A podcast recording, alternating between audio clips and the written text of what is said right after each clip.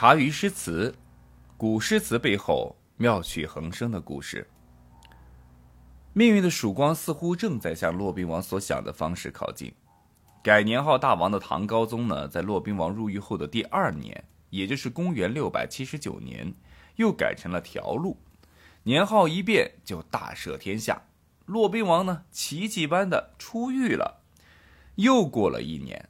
骆宾王呢，被朝廷不计前嫌的啊，是派往了临海，出任临海县丞。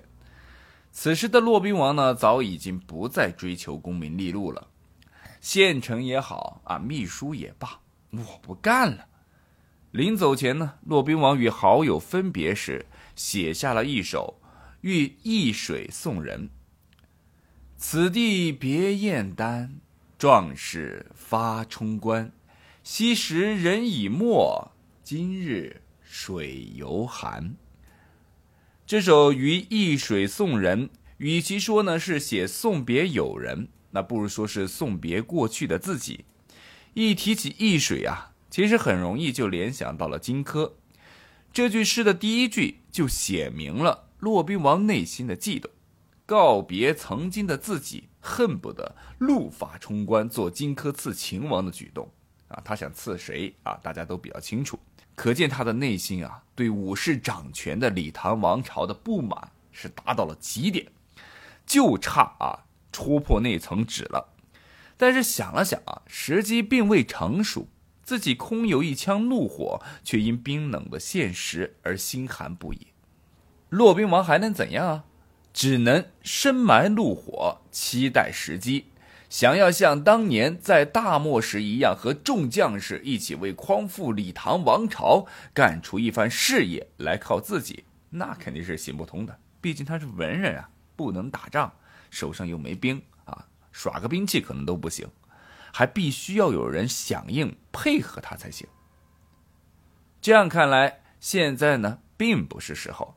那种因此尴尬的这样一个现状，因此沉沦压抑的心境，更使得骆宾王在这一段时间里陷入了彷徨祈求的苦闷之中。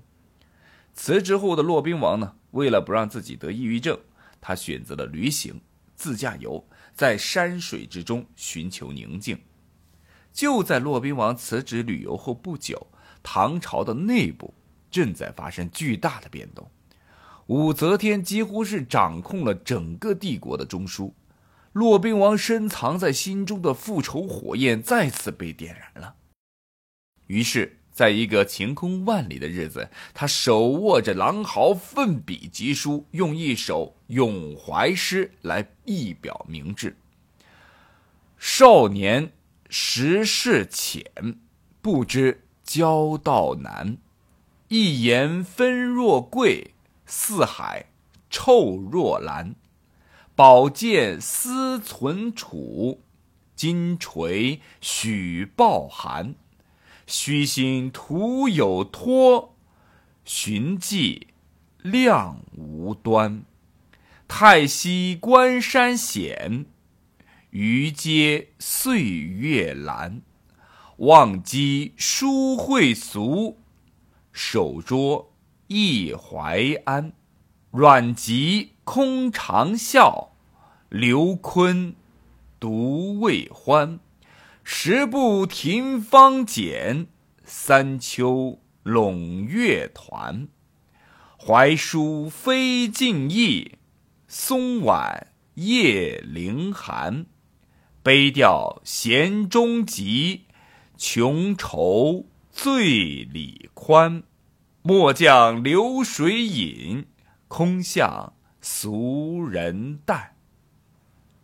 在这首咏怀里边，其中呢这四句很值得玩味儿啊！大家可以想想：宝剑思存储，金锤许抱寒，阮籍空长啸，刘琨独未欢。宝剑存储。典故呢是出自汉元康《越绝书·越绝外传》，讲的是举兵解救国难之意。金锤抱寒出自《史记》，是张良雇佣力士刺杀秦始皇，想要为被秦灭亡的韩国复仇。可惜导弹一般大的大锤把目标给搞错了，没有杀死秦王。阮籍长啸是对司马懿家夺取曹魏政权的不满。刘琨在东晋灭亡后留在北方战斗，兵败，后来被杀。从这首咏怀的用典当中，可以很明显的看出，骆宾王对于唐朝李氏那是非常的担心。果不其然，骆宾王一直担心的事情，终究他还是发生了。唐高宗到了晚年，终于想明白了，想要遏制武则天的权力，但是。此时已经无力回天，武则天的势力是越来越大。终于在公元六百八十四年，唐高宗去世后，武则天废除了唐中宗李显临朝称制。同年九月，因不满武则天篡位夺权，爆发了扬州之乱。徐敬业，也就是李敬业，是凌烟阁二十四臣之一的英国公李继之孙。早年呢，也是一位征战边疆的将军，他在扬州起兵讨伐武则天。骆宾王终于等到了这个他期盼已久的时期，他毫不犹豫地加入了这支讨武的部队。为了激励徐敬业以及一干反武势力，骆宾王登上扬州的城楼，用他最擅长的文笔与才华，写下了他的决心、鼓励与期许。城上风微冷，江中水气寒。戎衣何日定？歌舞入长安。好一首载军登城楼，好一句歌舞入长安。徐敬业当即任命骆宾王为议文令，掌管文书机要，啊，依旧是秘书。但是骆宾王呢，心甘情愿。是的，这是他唯一的一次向往当秘书的工作。为了能够进一步发挥自己最大的作用，骆宾王不再掩饰，不再比喻，不再含蓄。此时的他再也无需隐藏自己反武的身份和决心。一手为徐敬业讨武曌西，横空出世，赤裸裸的，毫不留情的。义无反顾的、酣畅淋漓的，把武则天前前后后是骂了一个遍。伟临朝武事者，西充太宗下臣，曾以更衣入室，几乎晚节，秽乱春宫，前引先帝之私，因图后庭之弊。入门见疾，峨眉不肯让人，掩袖宫蝉，孤媚偏能惑主。请看今日之狱中，竟是谁家之天下？这篇骂文我就不全念了啊，大家可以自行去看。骆宾王呢，终于可以直言反对武则天了，骂了个痛快。骂了个痛快的骆宾王心底那层纸呢，是彻底给戳破了，他彻底舒坦了。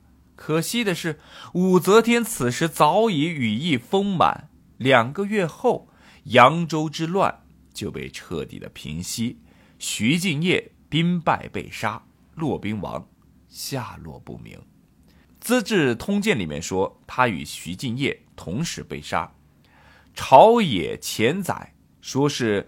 骆宾王投江而死，《新唐书》呢本传说他是亡命不知所知，《孟起的本事诗则说兵王一落发，遍游名山，至灵隐，以周岁处。也就是说，骆宾王去当和尚了，在一个寺庙里面啊工作。另有一说是表示骆宾王跳水逃生，亡命于韩字白水荡。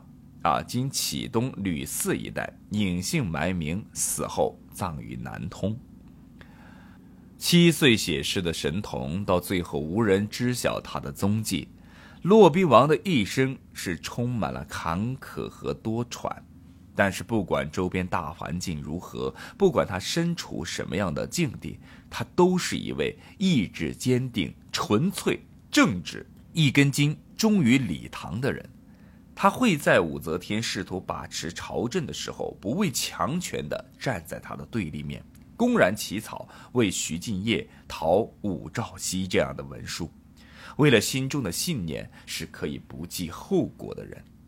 每个人都有自己的立场，每个人都有自己想要坚持的理想，每个人都要学会为自己的行为负责。这无关对错，这就是生活。